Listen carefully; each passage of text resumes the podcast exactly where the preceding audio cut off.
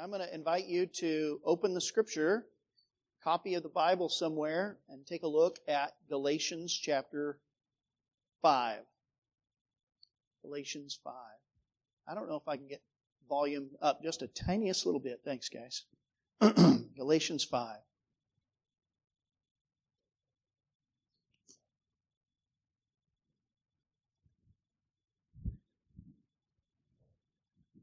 Our long departed brothers and sisters in the ancient churches in Galatia, they've finished their course by the grace of God. But in their day, they were sorely tempted, apparently many of them, with a false gospel, another gospel. A gospel that is not the true saving gospel of God. And that's true, honestly, of anything else other than salvation through Christ alone. That's another gospel. But I'm sure that they would not have gone the direction that they did, not been tempted to go away from the gospel on their own. I mean, think about this. It was the gospel of salvation through Christ, Christ alone, that had brought about the outpouring, the amazing outpouring of the gift of the Holy Spirit. So what would tempt them to go astray from the gospel of such power and such grace and such forgiveness and such freedom?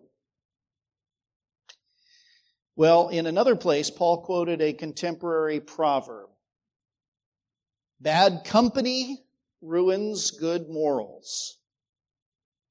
As Paul warned Timothy against false teachers, their doctrine will spread like gangrene. And I know that most of us would say in our hearts, you know, I would never walk away from God. I would certainly never entertain a false gospel. I think I, I take it for granted that most of us would say, uh, that would never be me uh, uh, by the mercies of God. But I say that what is often unthinkable in the moment becomes plausible and then defensible and then even moral in our minds, given enough time under the influence of those who are enemies of the gospel. And I think that really is to a great degree, one of the big factors in the Galatian Christians' temptation they, to, to, to go astray from the gospel. And, and Paul's going to really focus in on the influence of these ungodly people upon believing Christians in this passage here. So let's read together verses 7 through 13. Galatians chapter 5 verse 7. You were running well. Who hindered you from obeying the truth? This persuasion is not from him who calls you. A little leaven leavens the whole lump. I have confidence in the Lord that you will take no other view, and the one who is troubling you will bear the penalty, whoever he is. But if I, brothers, still preach circumcision, why am I still being persecuted? In that case, the offense of the cross has been removed. I wish those who unsettle you would emasculate themselves. For you were called to freedom, brothers. This is a uh, short little paragraph here. It actually is the second half of a paragraph that begins in verse 1. And I want you to see how that whole paragraph fits together. Um, it's kind of bookended by the same basic statement. If you look at the beginning of verse 1, what does he say? For freedom, Christ has set us free. And then if you go to verse 13, he says, For you were called to freedom, brothers. So here is this little paragraph about the gospel and about the freedom of the gospel. The gospel is a message of freedom. It's a message of freedom from sin, from the law and its condemnation, from the forces of darkness that so influence the course of this age, freedom from death and from the fear of it, freedom from the fearful judgment of God at the last day. The gospel is a message of freedom. And the gospel sets us free. It delivers us from all of these things by virtue of uniting us to the one who had victory over all of our enemies. And so the freedom comes in and through the Lord Jesus Christ by his own perfect righteousness. But there were and there are enemies of the gospel. People, people who don't know what it's like to be set free. People who are scandalized by others who are living in the freedom that is in Christ. And such people, such enemies of the gospel of freedom, Paul dealt with in Galatia. Uh, he describes them back in chapter 2 and verse 4 as, quote, false brothers secretly brought in, who slipped in to spy out our freedom that we have in Christ Jesus so that they might bring us into slavery. These people, he says, are not really part of Christ's church. It's as if they're intruders. They're outside imposters who come in in order to try to spy out our freedom in the gospel and to entrap us again in the bonds of slavery. And just as surely as there were people in Paul's day who were preaching another gospel and trying to bring, bring people, there were tools of Satan to bring people back into slavery. So there are, in fact, men and women today who may actually pose an undetected threat to your spiritual life. So this passage, I trust, will um, will resonate with us, will cause us to be aware and on guard, even as we live our lives today, all of these thousands of years separated from our brothers and sisters. Um, the Lord inspired these things not only for their good, but for our good. So give us ears to hear, Lord, what you have for us. Now, in this text, Paul um, rather passionately identified three things about the enemies of freedom. And the first is their origin. Verses 7 and 8. In his exasperation, Paul seemed to be kind of mixing up all kinds of metaphors here in his, his writing to the Galatian Christians. In the beginning, uh, of this text, verses 7 and 8, he pictures them as runners in a race, people in a, a marathon. Um, in fact, at the end of his own life, uh, he uses similar language, right? He says, I have run my race, I've finished my course. So he says in verse 7 to them, You were running well. Who hindered you from obeying the truth? And then he says, This persuasion is not from him who calls you. God had called the Galatian Christians to himself, to freedom in Christ. But here, other people were calling to them, calling to them, vying for their attention, claiming to speak for God.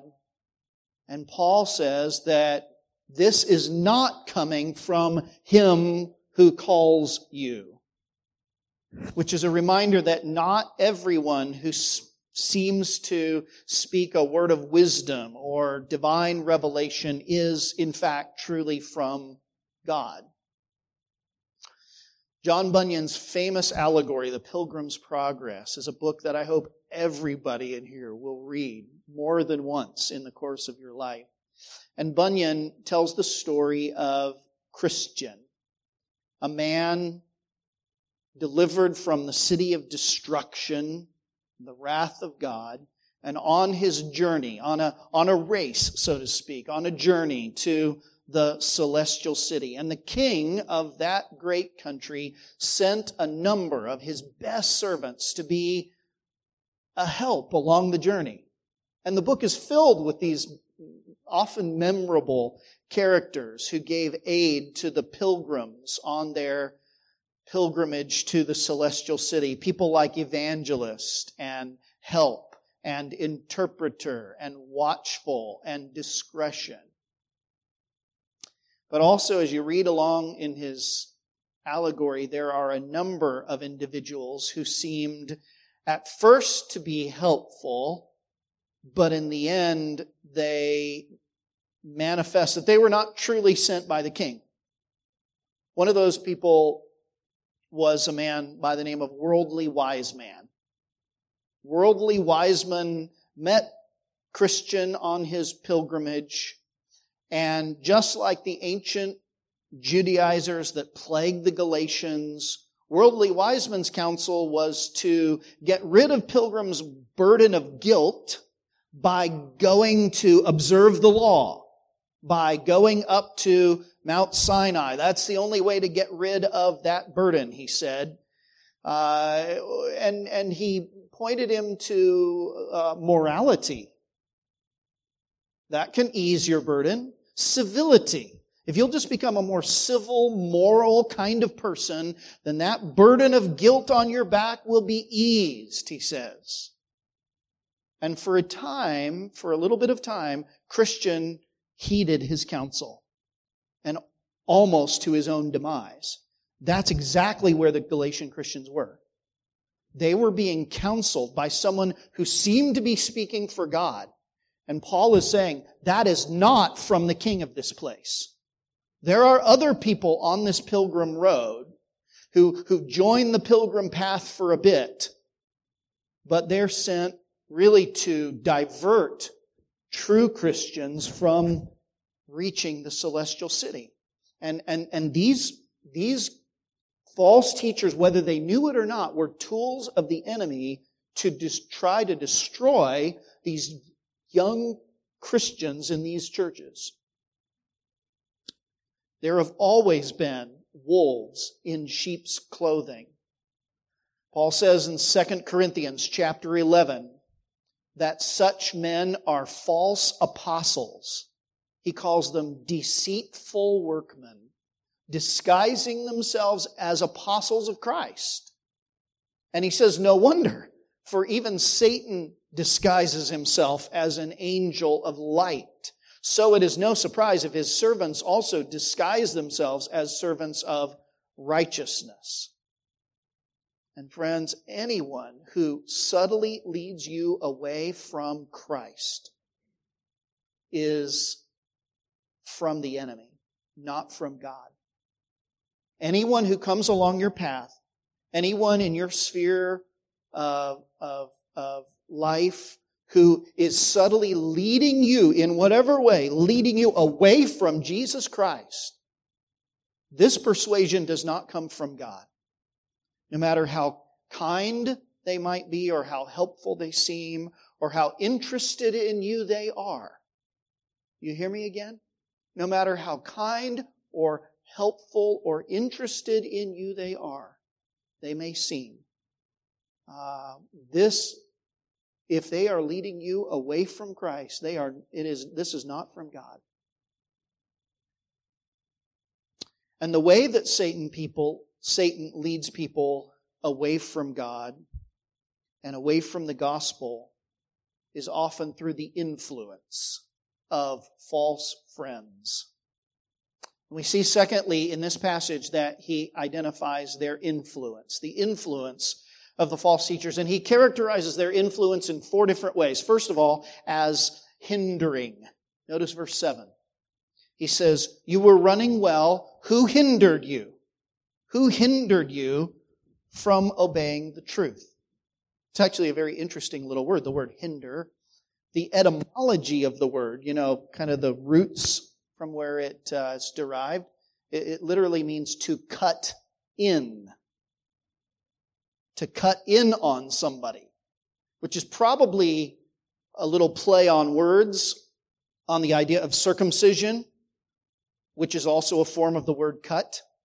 And, but it also, I think, is a way to remind them of the origin of these people.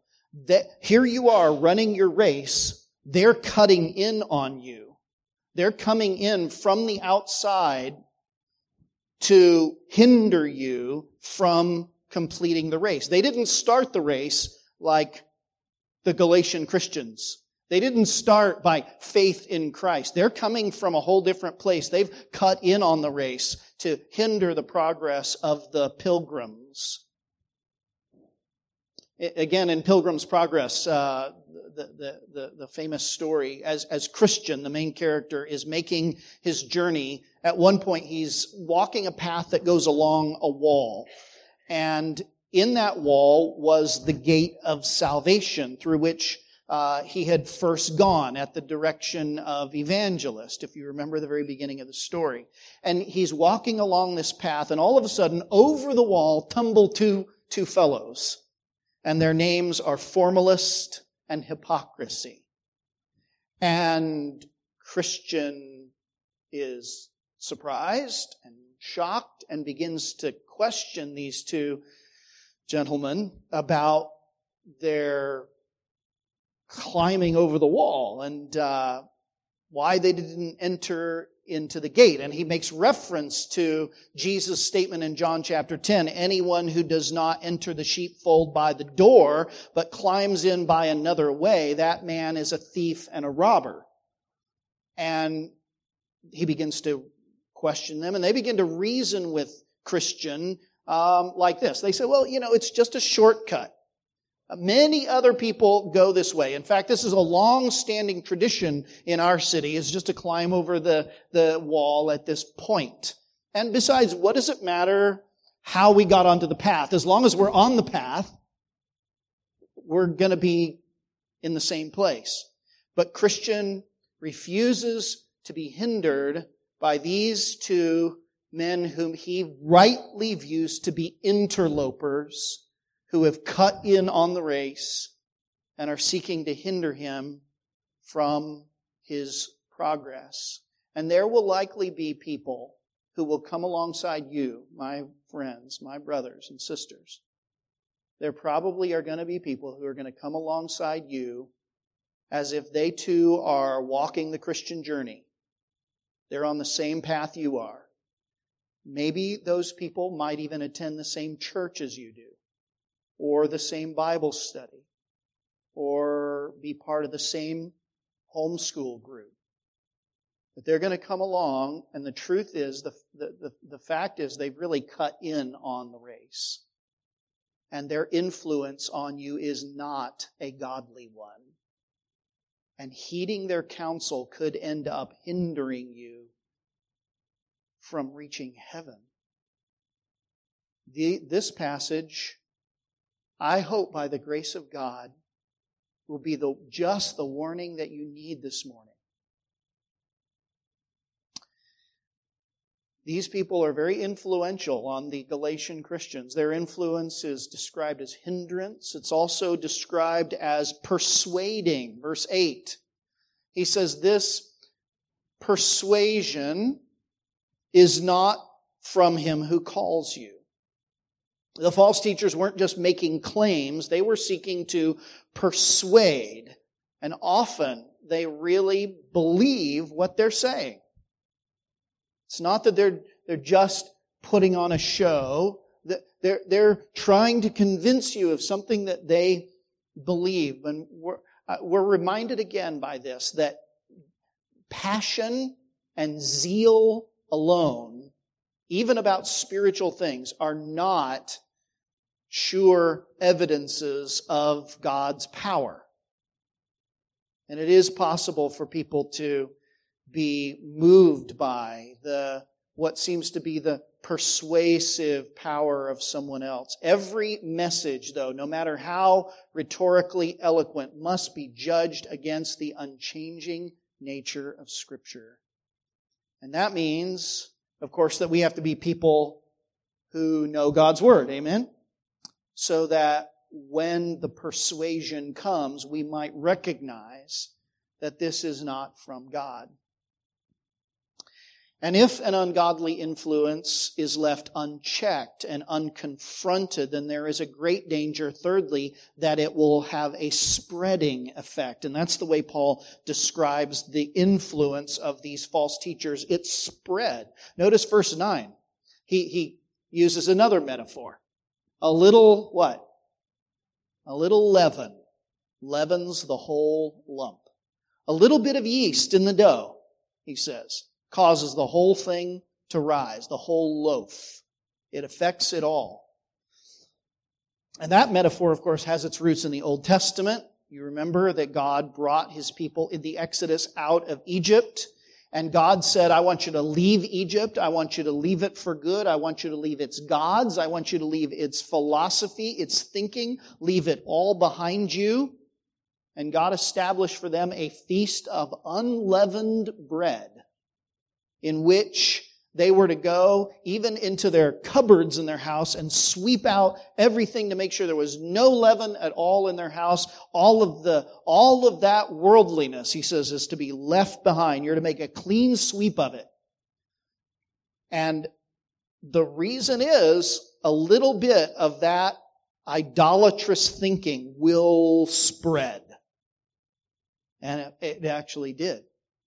They brought with them some of their imaginations about the worship of God that they had seen borrowed from the Egyptians and they get to the foot of Mount Sinai and they're waiting for Moses and they say, make us a calf, a golden calf by which we might worship Jehovah God.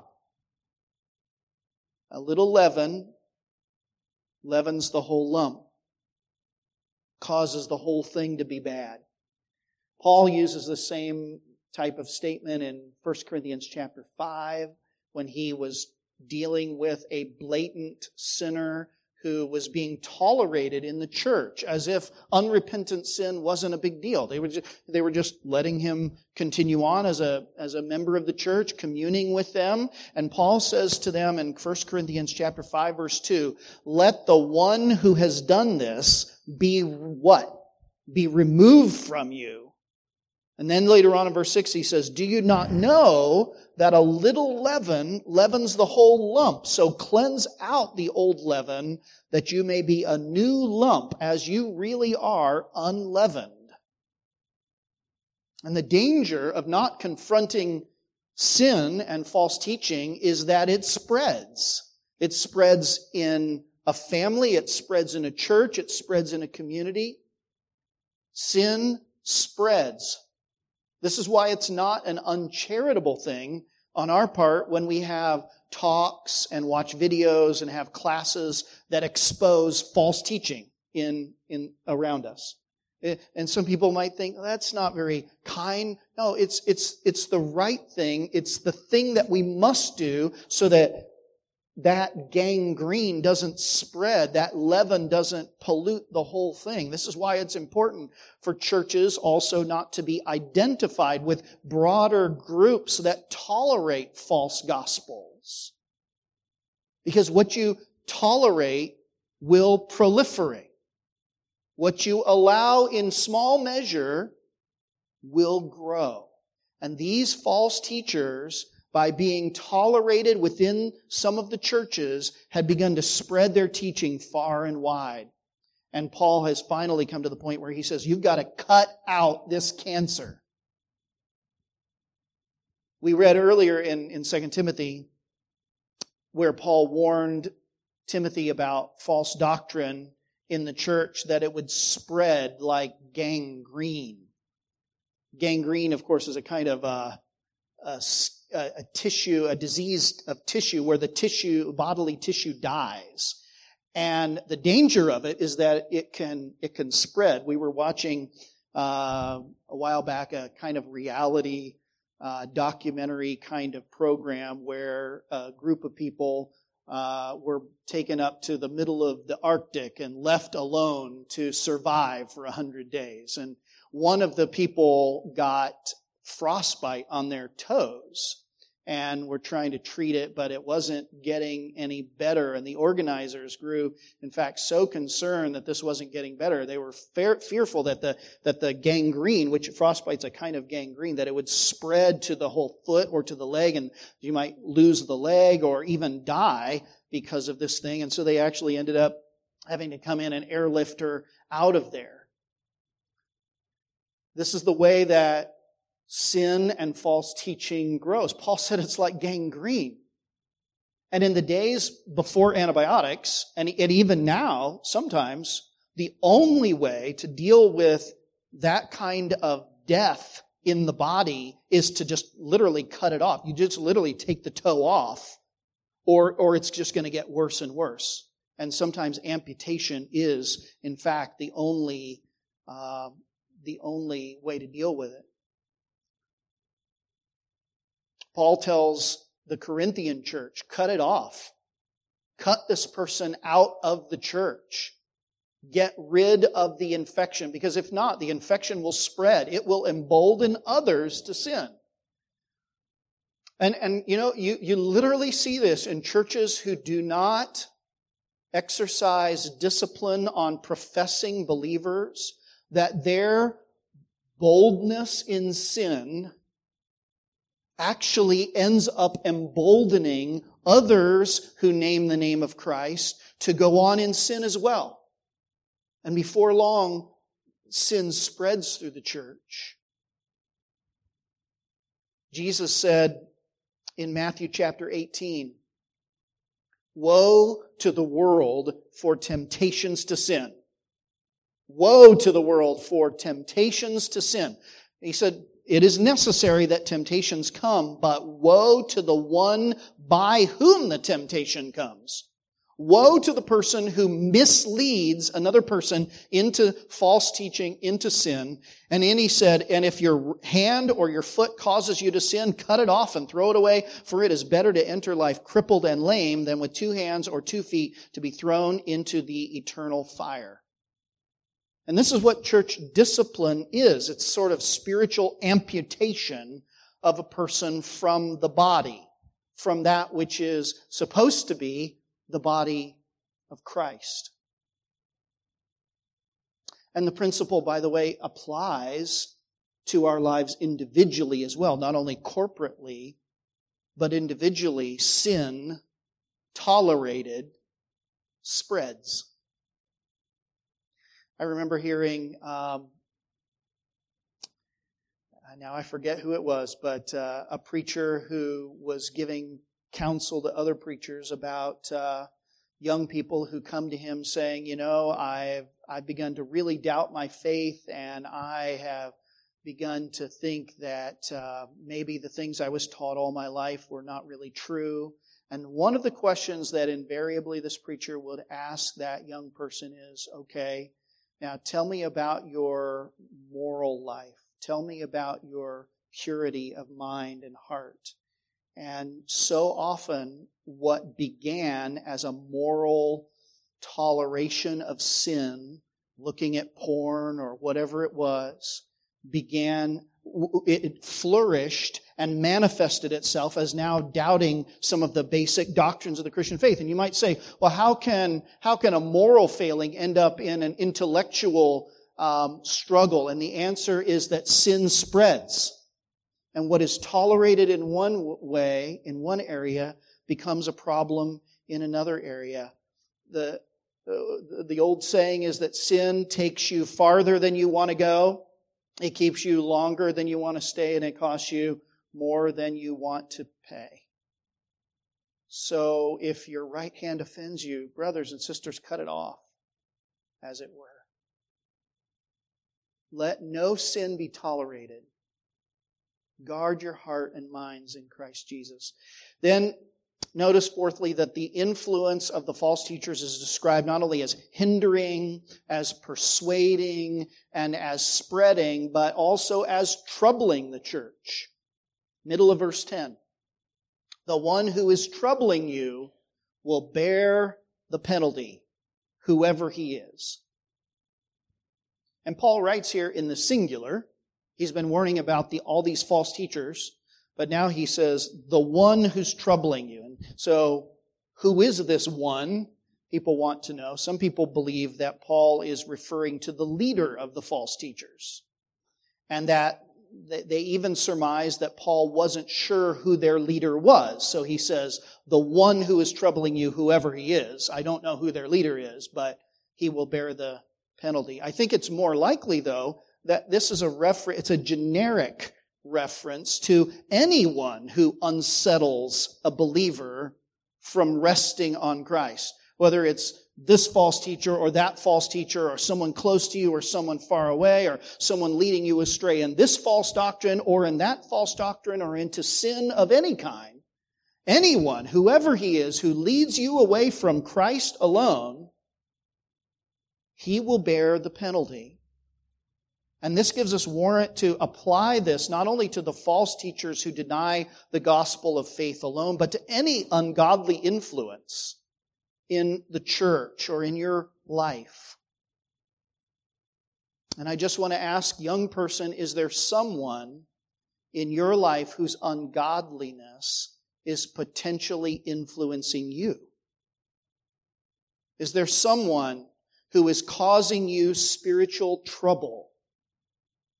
Is there someone who you know that you need to distance yourself from for your own spiritual good? Even like the leaven, to purge it out of your life. Proverbs 13 says, The companion of fools will be destroyed. The companion. Brothers and sisters, the influence of ungodly people troubles the church. And those kinds of things need to be, we need to put distance between ourselves and, and those people. When Christian in the story, Pilgrim's Progress, when he realized that these two guys who jumped over the, the wall, formalist hypocrisy, when he realized that they were mockers of the law of God, Bunyan says, Christian walked on ahead of them.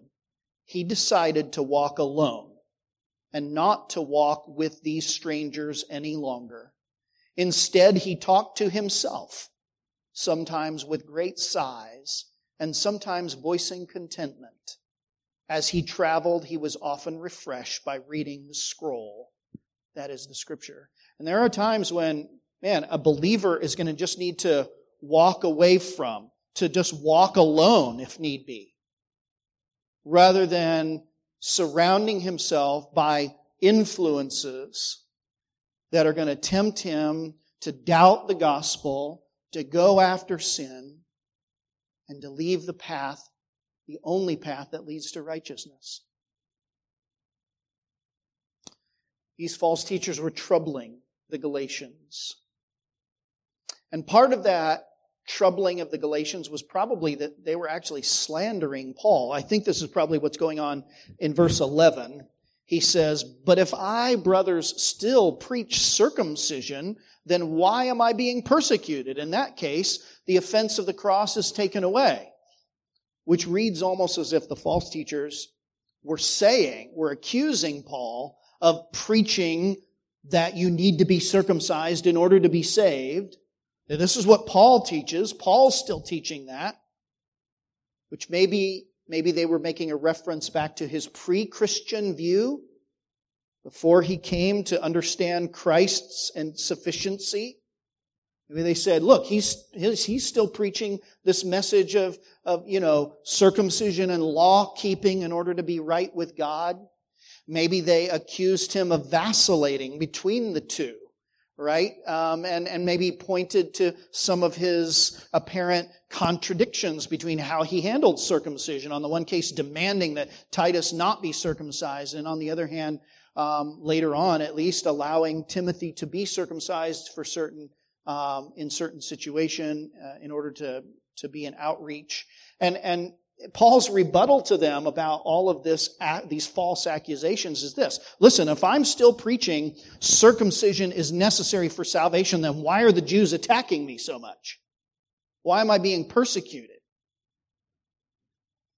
The false teachers were so troublesome to the Galatian Christians that Paul just lays into them with intentionally shocking language.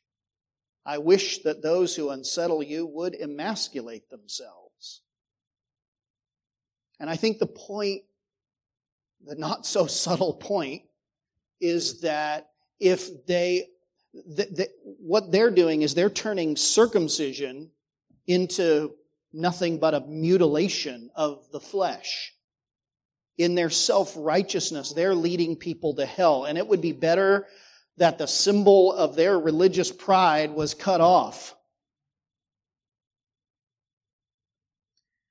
Ultimately, Paul warns the Galatians to know about their condemnation. In the end, he says, I want you to know that their condemnation, the condemnation of these false teachers is sure.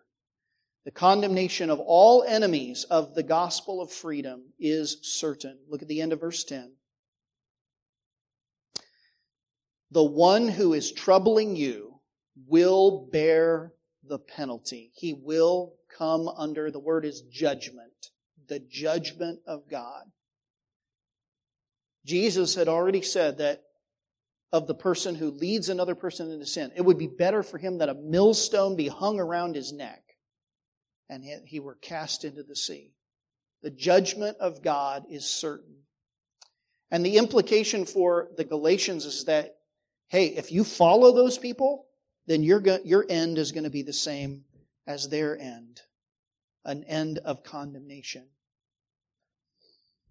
However, in spite of all that Paul writes to these people and all the harsh language he uses and all the warnings that he lays out soberly in front of these Galatian Christians, I love how he comes to them with encouragement and confidence in the Lord's sovereign keeping grace in verse 11.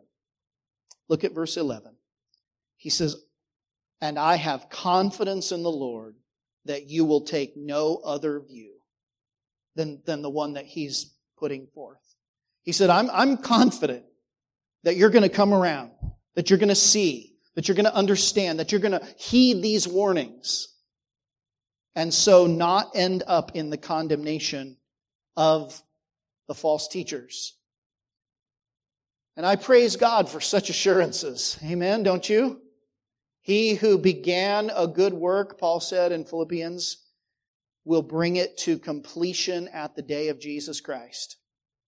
What a blessing it is to be assured by God that the one who begins the work of grace in us will complete it. The one who set us on the pilgrim journey will bring his means along all the way in order to keep us on the path so that we will surely make it to the celestial city. What an encouragement that the strong warnings are also balanced with a word of assurance.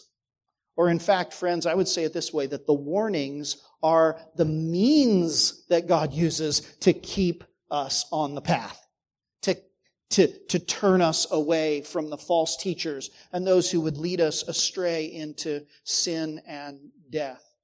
And if you are God's child, friend, then I know that you will heed these warnings this morning.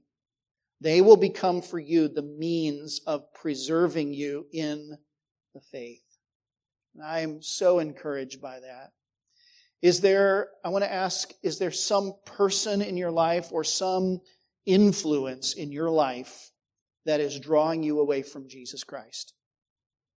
That's the takeaway this morning. Is there some person or influence in your life that you are tolerating that is in fact subtly leading you away from the gospel and from the Lord Jesus Christ? Some false teacher who has your ear? Or some friend who is leading you into sin? Do you find yourself doubting things that you know to be true when you are under that influence? Do you find yourself doing or saying things that you regret when you are under the, that influence? Their path the Bible says, leads to eternal judgment. Brothers and sisters, listen, don't follow them there. Pilgrim faced, Christian in the story, faced many, um, many bad influences that would lead him astray. Worldly Wiseman tried to steer him away from the gospel into a false religion of legalism. Madame Wanton tried to sidetrack he and faithful with the lust of the flesh. Formalist and hypocrisy tried to persuade Christian to be less concerned about the king's mandates. Timorous and mistrust tried to turn him from the path that leads to the celestial city because of the difficulty and the danger that lay on that journey. But listen, a true Christian perseveres, recognizing behind every one of these voices is the voice of his adversary.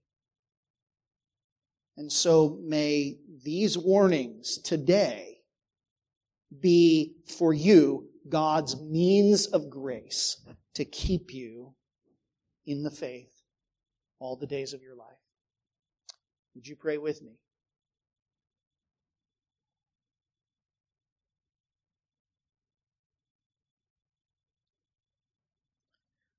Thank you for the word today, Lord. Thank you for the warnings and the comforts. Please let them have their good effect in those who hear, I pray. In Jesus' name, amen.